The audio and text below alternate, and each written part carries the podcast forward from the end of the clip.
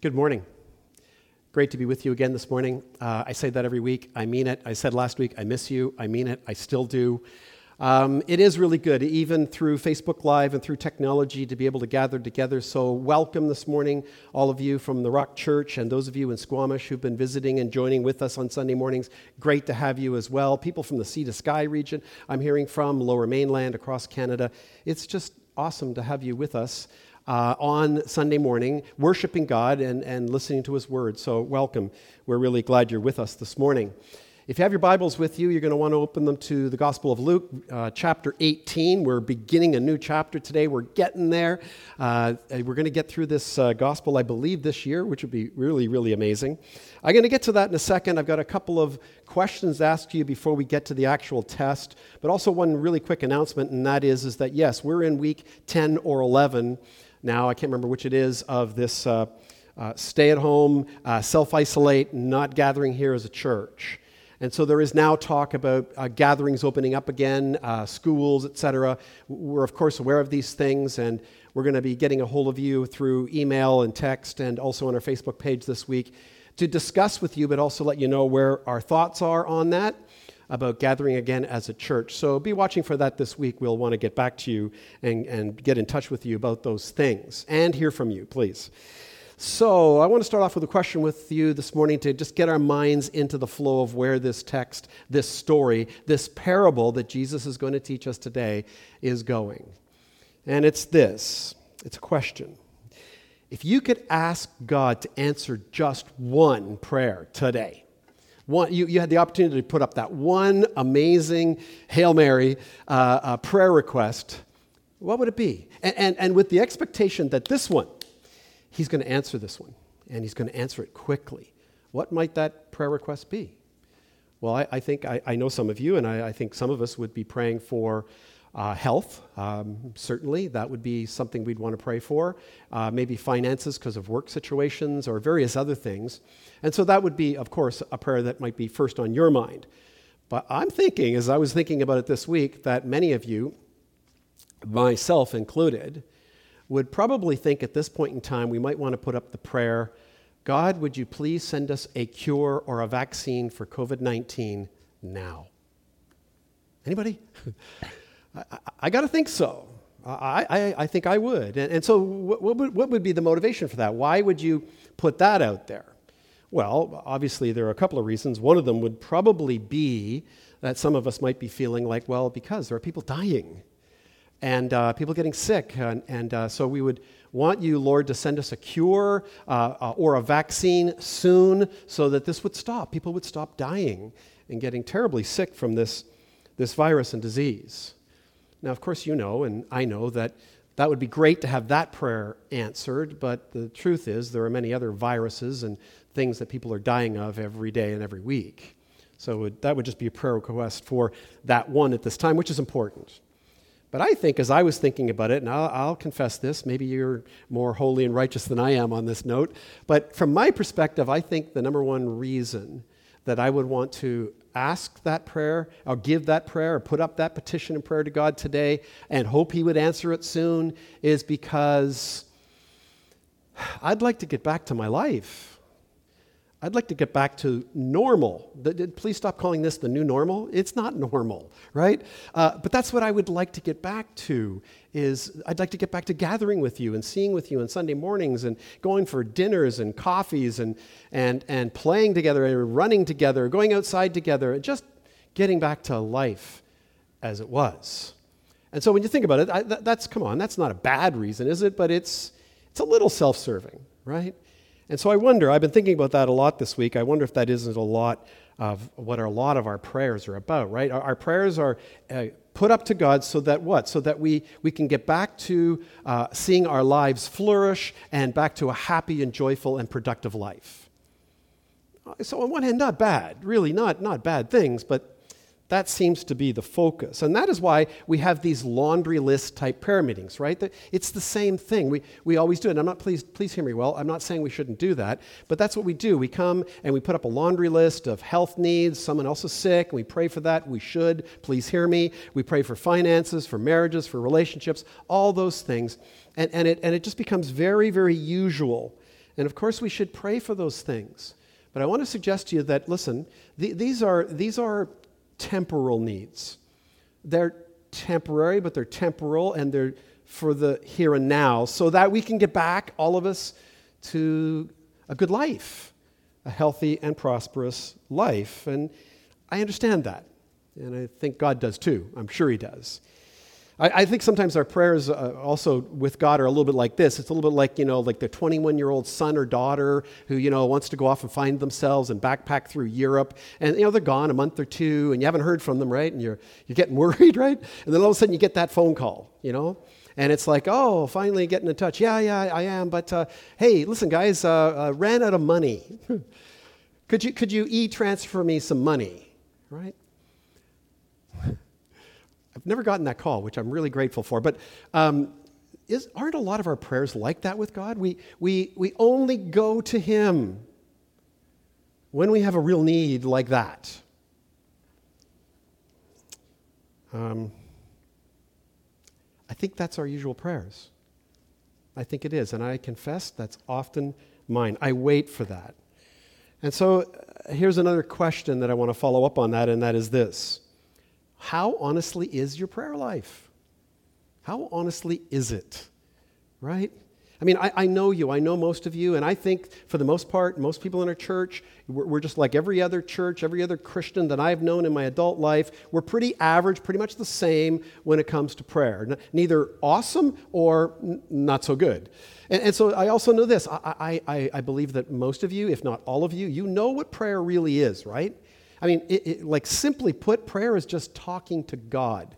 You don't need a King James Bible and know how to speak like that. Um, you don't have to go through specific rules and regulations and modes and just you just talk with him.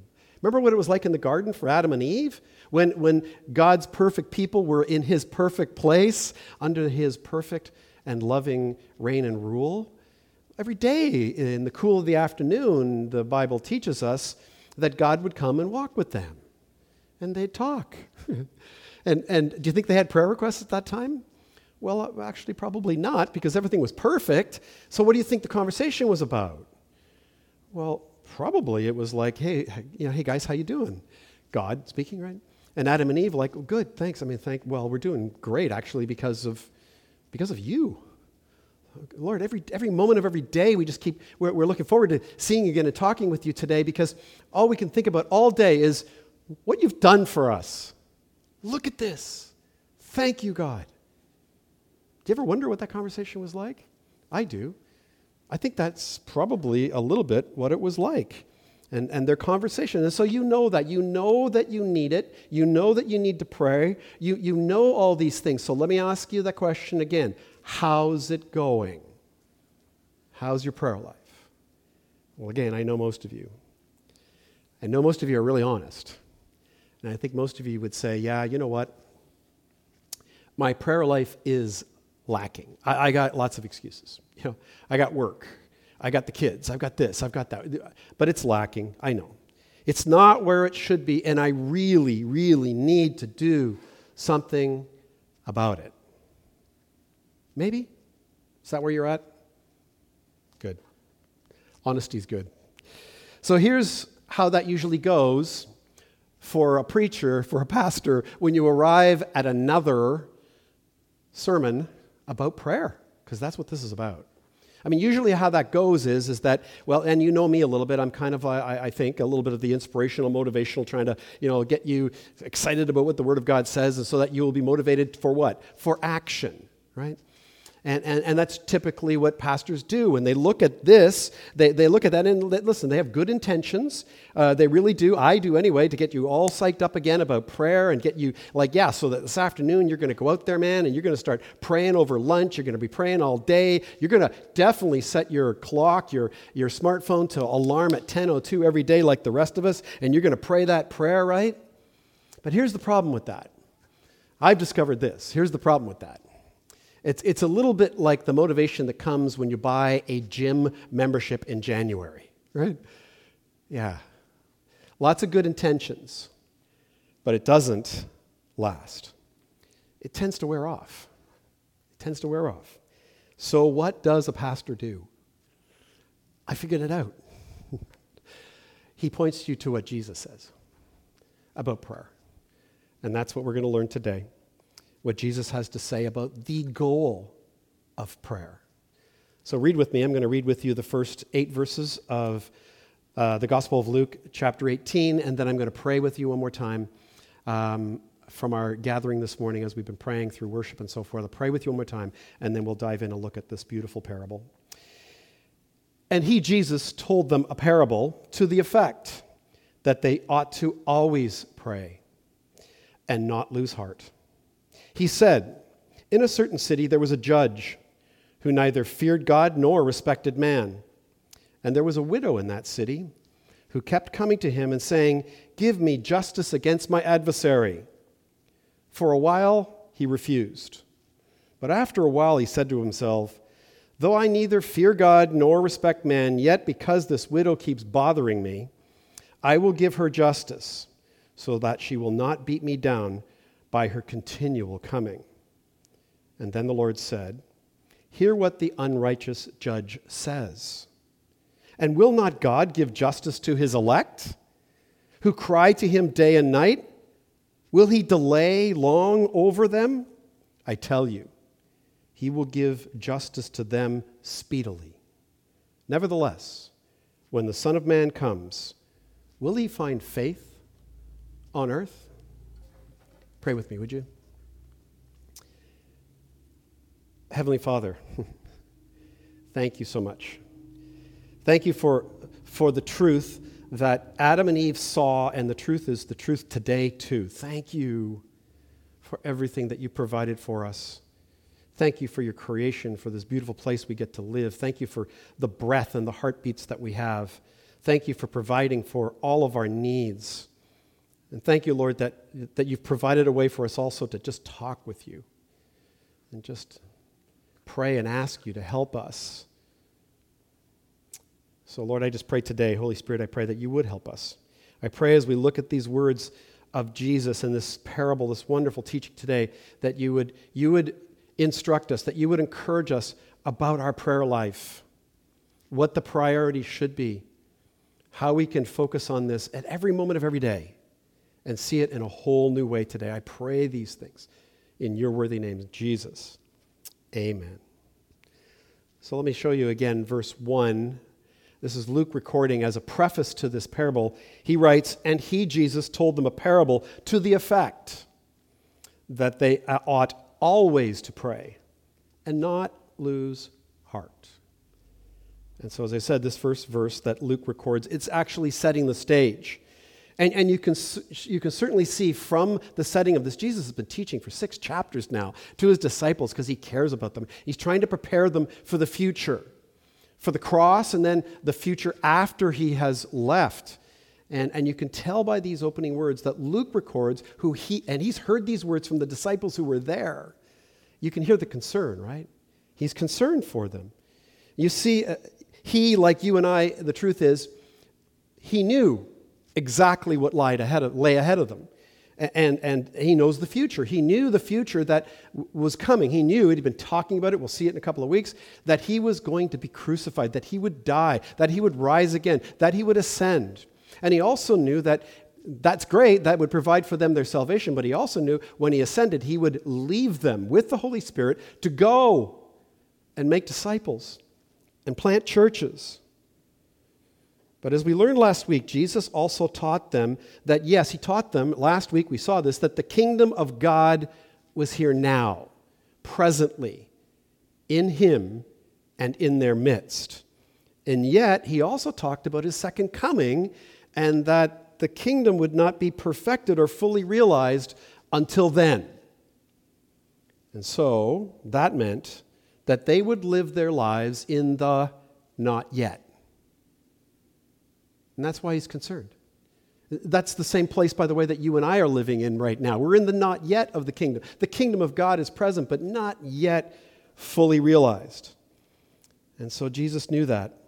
And when Jesus says he doesn't want them to lose heart, he knows it's because, listen, the not yet will be difficult.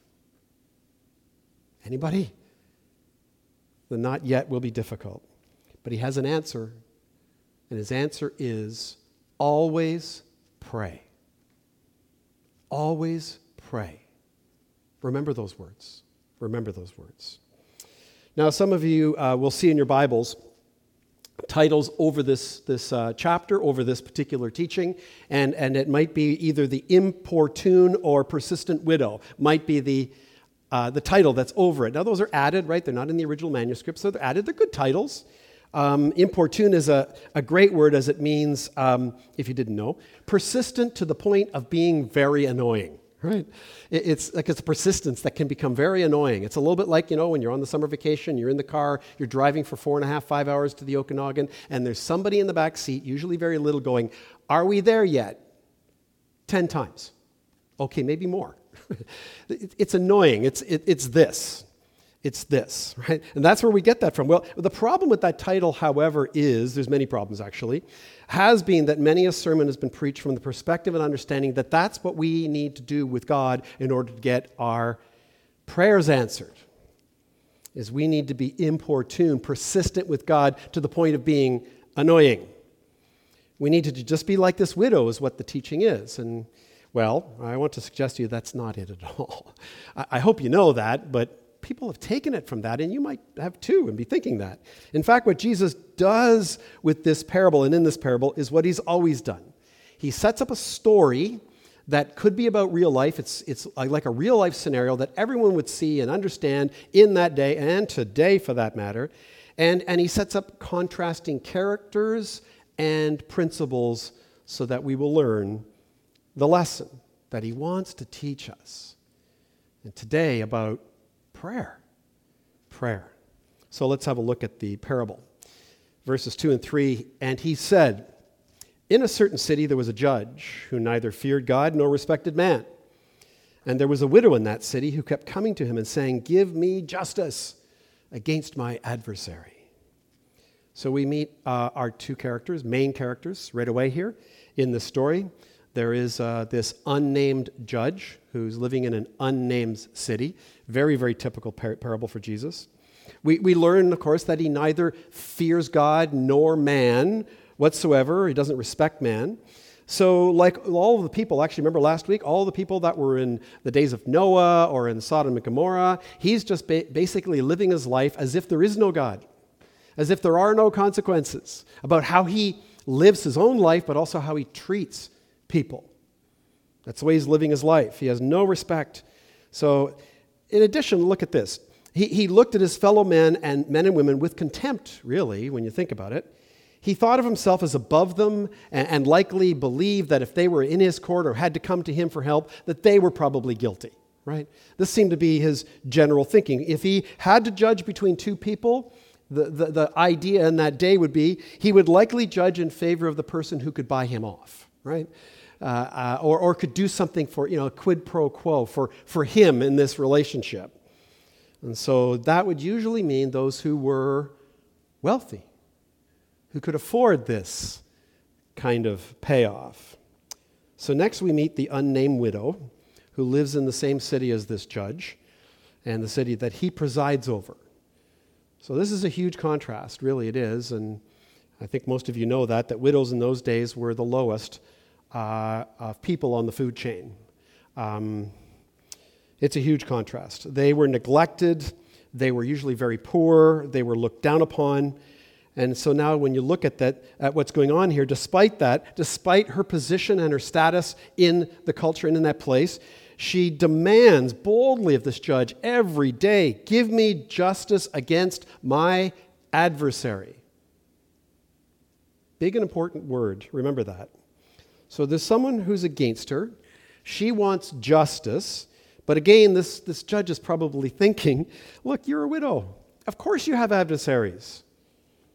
You probably deserve it. You're the guilty one here. So what does he do?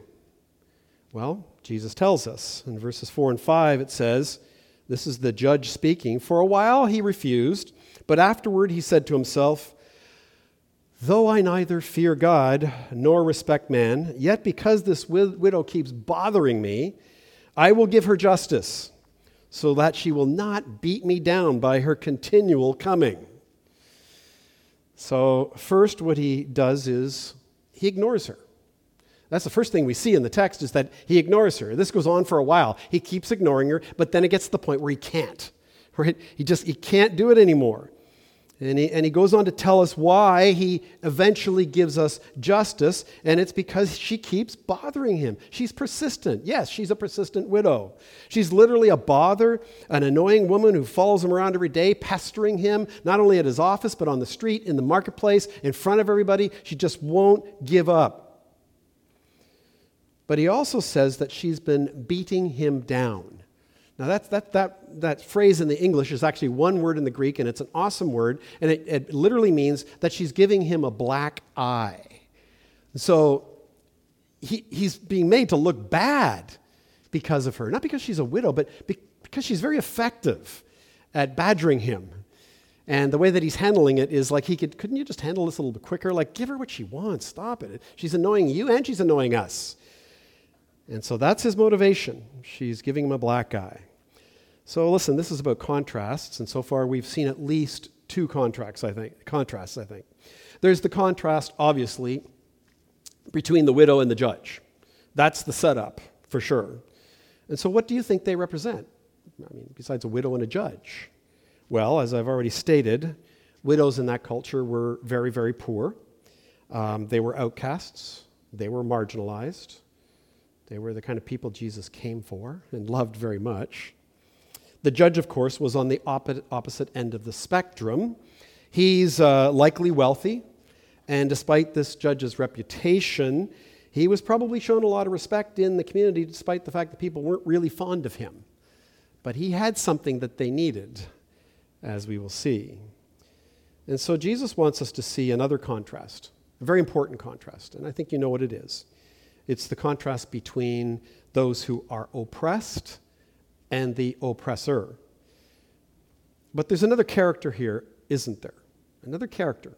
We, we don't get to meet him, hear from him, or man or woman, but it's an adversary, right? And this is her primary oppressor, although everyone else is oppressing her too, but he's her primary oppressor. He's been relentlessly hounding her to the point where she's in turn started to hound the judge. And finally, then, this highlights the contrast of what? Of power, right? It's the oppressed and the oppressor, and it's about power. So, yes, this poor woman represents all those who are oppressed, and it is often those, listen, who are in positions of power who are the oppressors, but also are the ones who those who are oppressed need to go to. No wonder it's a no win situation on a lot of people's minds, right? These are the ones they must go to to get what? Justice. The word's used a lot in this parable. Look for it. So, sadly, what we learn in this parable is that it's very true to life, isn't it? It's very true to life in that day and today. Come on. Things have not gotten better. It's exactly the same today. Those in power tend to look after their own and not those who are truly oppressed. So now, despite all this being true, in this parable anyway, the widow gets her justice, doesn't she? She does. So it's a good story. It's not over. She gets her justice. She found a way, her way. Her way was to continually bombard this man in public, to harass him day and night if necessary, and never stop. Never take a day off from trying to force his hand. Right here, commentators, and I'm going to suggest to you as well, is the literal crux of the whole story and leads to the key lessons that Jesus wants us to learn from this text and from this story for our lives today in the not yet. First, however, we must be very careful uh, because there are two wrong conclusions that people take from this text and from this story. First, Jesus is not suggesting that, listen, that you and I, if we want our prayers answered by God, that what we need to do is picket the gates of heaven. He's not suggesting that at all. I mean, think about that for a second. Ha- have you not at some time in your life been encouraged as a Christian that that is exactly what you need to do? You know, that you need to pray like this, and, and that if you don't, uh, then you shouldn't expect God to answer your prayers. If you're not going to be persistent and keep up with it, if you're going to quit, don't expect an answer. That comes from this teaching because it's not found anywhere else in the Bible, and it's just not true. It's not the point that Jesus is making at, at all. I mean, after all, listen, listen to this. If, if it were true, then we should probably employ some of our other tactics, right? Maybe what we should do is we should let everybody in the church know and outside the church that we have this prayer request, and we've been praying to God for a long time about this, and we've been asking people in our church to pray about it. And you know what? The people in the church started praying about it, and then they stopped praying about it. And so, what do we end up doing if we keep doing that? Well, we end up giving our fellow brothers and sisters in Christ, our church, and God a black eye. God doesn't answer prayers. I've been after him about this for a long time. So that's not what this is about. And that, that's sadly um, the way some people take it. Now, I can hear some of you, some of you are probably, and, and you're, listen, I, I understand uh, you're more a righteous prayer warrior uh, type, and that's awesome. We need you. I love you. Uh, but you're at the point, and I can just hear the scripture that you want to yell out to me. It's, it's found in James chapter 4, right? You do not have because you do not ask. I can hear it. I can hear it. I've heard it before. Can I encourage you to read the rest of what James says in the very next verse? Because he says this You ask and do not receive because you ask wrongly to spend it on your passions. It's like I was talking about earlier. Some of our prayer requests, yes, they're necessary, yes, they're good, but sometimes they're self serving.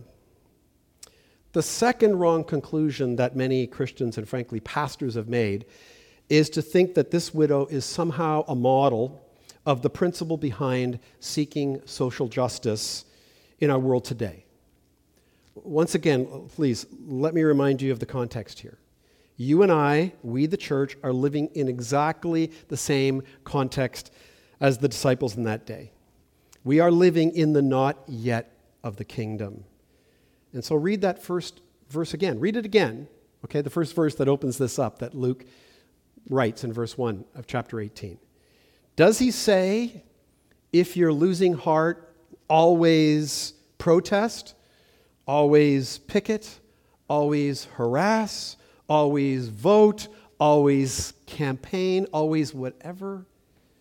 No. Always pray.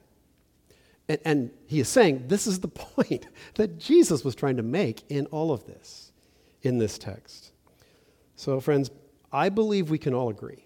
We can all agree. I mean, if you're in Christ and, and you have a heart that's beating for the gospel and for what Jesus has been teaching you all your life and what the Word of God says, injustice is real. Of course it is. It's all around us. We all experience it in different ways, and certainly some people from various social and, and racial groups experience injustice far more often and more intensely than any of us ever will. However, Jesus wants us to know there's a better way of handling that. So, let me encourage you. When, just like the widow, life appears hopeless to you, uh, for either yourself or for those you love and care about and are concerned for, when, when we ourselves become victims or fall victim to oppression and injustice, unrighteous forces and powers, when it feels like there's no way out of this oppression and the pressure over us, when it appears that, there's, that all hope is actually lost, Jesus wants us to know there is a way out one very important way out. And that's the way that He has provided for you and I, and all of His children for that matter, a way to the source of ultimate power and righteous justice the throne room of God. The throne room of God. And it is through prayer. It's through prayer. So Jesus is teaching us here that prayer is the countering principle which is the key to the father heart of God. Persistent pressure was the key to moving this unrighteous judge in this parable, in this story, and maybe even in this world today in some people's minds. But it is perpetual, not persistent, perpetual prayer that is the key to the heart of God. And so obviously there is another contrast intended here. And so let's look at how Jesus concludes this in verses 6 to 8a. And the Lord said, Hear what the unrighteous judge says. Meaning, learn the lesson. And will not God give justice to his elect, who cry to him day and night? Will he delay long over them? I tell you, he will give justice to them speedily. This is the key contrast, honestly, in, in the whole parable. And the key contrast is twofold, but it starts with this thankfully. Our God is not at all like this unrighteous judge. He's, he's not at all like this unrighteous judge. I hope you know that. But if that's true and you know that, then this is not the way to approach him either. He's not like that. We should approach him differently. Our God does not require us to persistently uh, badger him with the aim of twisting his arm, as if we could. No, in this parable, the unrighteous judge was all of the things that we don't like about those who are oppressors and injustice in our world. He was unloving, he was evil, he was ungracious, he was merciless, and he was unjust. And whatever, honestly, that leads to, I don't know. But our God is the opposite. He is loving. He is good all the time to everyone. He's gracious. He's merciful. And he is, listen, perfectly just. Perfectly just. And whatever God is, He is infinitely, perfectly and infinitely. So He is therefore infinitely loving, infinitely good, gracious, merciful, and infinitely just. That's who our God is. So Jesus wants us all to know that yes, yes, of course we should always pray, especially when in this not yet of this kingdom life we start to lose heart. How often does that happen to you? Where you start to lose heart? Man, lately it, it can be daily. Maybe for some of you it's been daily for a while. What does Jesus say? Pray all the time, every moment. So, yes, we should always take it to Him in prayer. We should cry out to our God day and night. Talk to Him constantly. And then look, Jesus promises that if we will do that, if, he do, if, we, if we will do that, just keep praying in, in, in this way perpetually, He will answer our prayers speedily. Really? That's what He says. It's rhetorically asked, but then He states it. So now look. Look, here, here's the important part. In order for you and I to truly believe that, to fully trust Him in that way, then we must know and believe this. First, that yes, yes, of course, He is the righteous Father and Judge who loves us completely. But you must also know and believe what is also true about who you are and who I am in Christ. Not because of anything we have done, but because of what he has done for us. Look at the words here. We are the elect. Put aside your concerns about predestination. Don't, it, we are his chosen. We're his. We're fully his. He can't lose us. We can't get lost if we're in him and we're in Christ. We are his children whom he loves, and he deeply wants to hear from us always. Yes, even about our send money. Yes even that. And so there's a contrast between this widow and you and I in Christ, isn't there?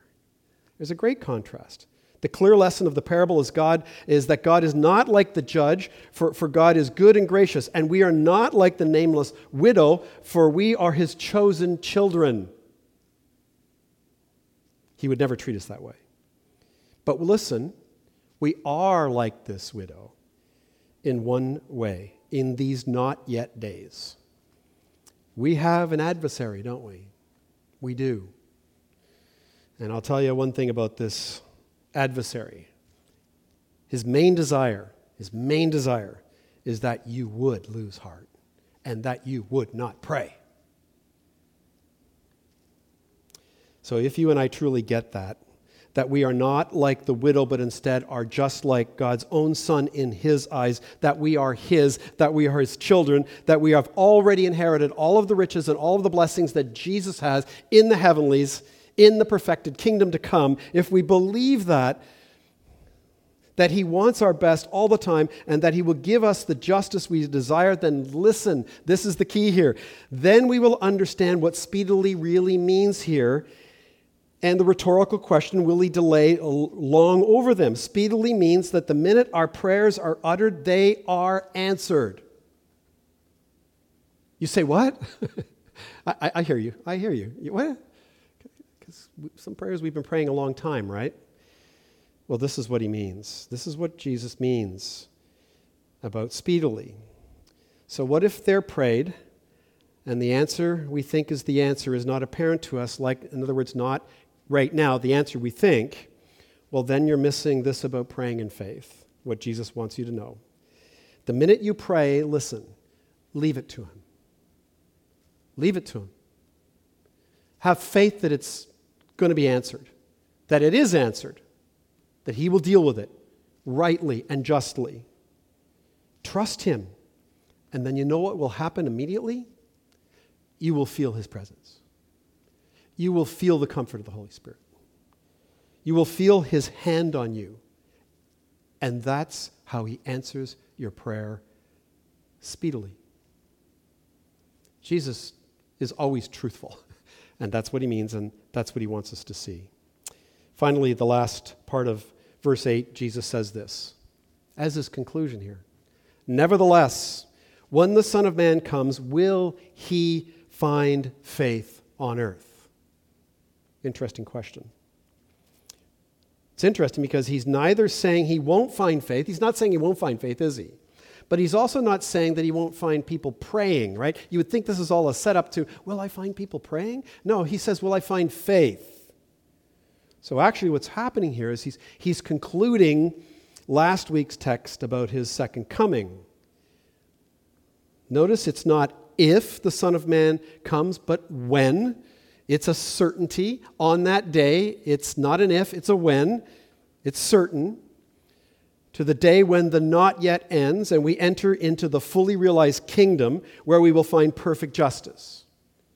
And so that's what he's speaking about. And therefore, he encourages us again that when we begin to lose heart over injustice in these days of the not yet, and instead always pray, Jesus is saying, I will find faithful people on that day.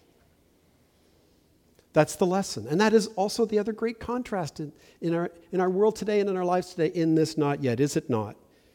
If you, you can either, listen, the choice is very simple. You can either lose heart you can lose heart about your life and about God and about the church and about the gospel, or pray. It is a choice. So you can let injustice in your own life in this world wear you down, make you angry even to the point where you feel like fainting. That's another good translation of the word losing heart, the words losing heart. Or you can always pray to your heavenly Father and have your faith strengthened again and again and again. So let me leave you with this, which I believe is actually the number one prayer that Jesus would have us all praying every day, always. You all know that many of us, of course, set our alarms. I've alluded to it earlier at, at 10.02 every day, uh, so that at 10.02 every day we pray Luke 10.2, right? And, and you, you, you know the prayer. You know the prayer, right? I'll read it for you one more time. It's found in Luke 10.2. The harvest is plentiful. This is Jesus speaking. That we should pray this to God. The harvest is plentiful, but the laborers are few. Therefore, pray earnestly to the Lord of the harvest to send out laborers into his harvest.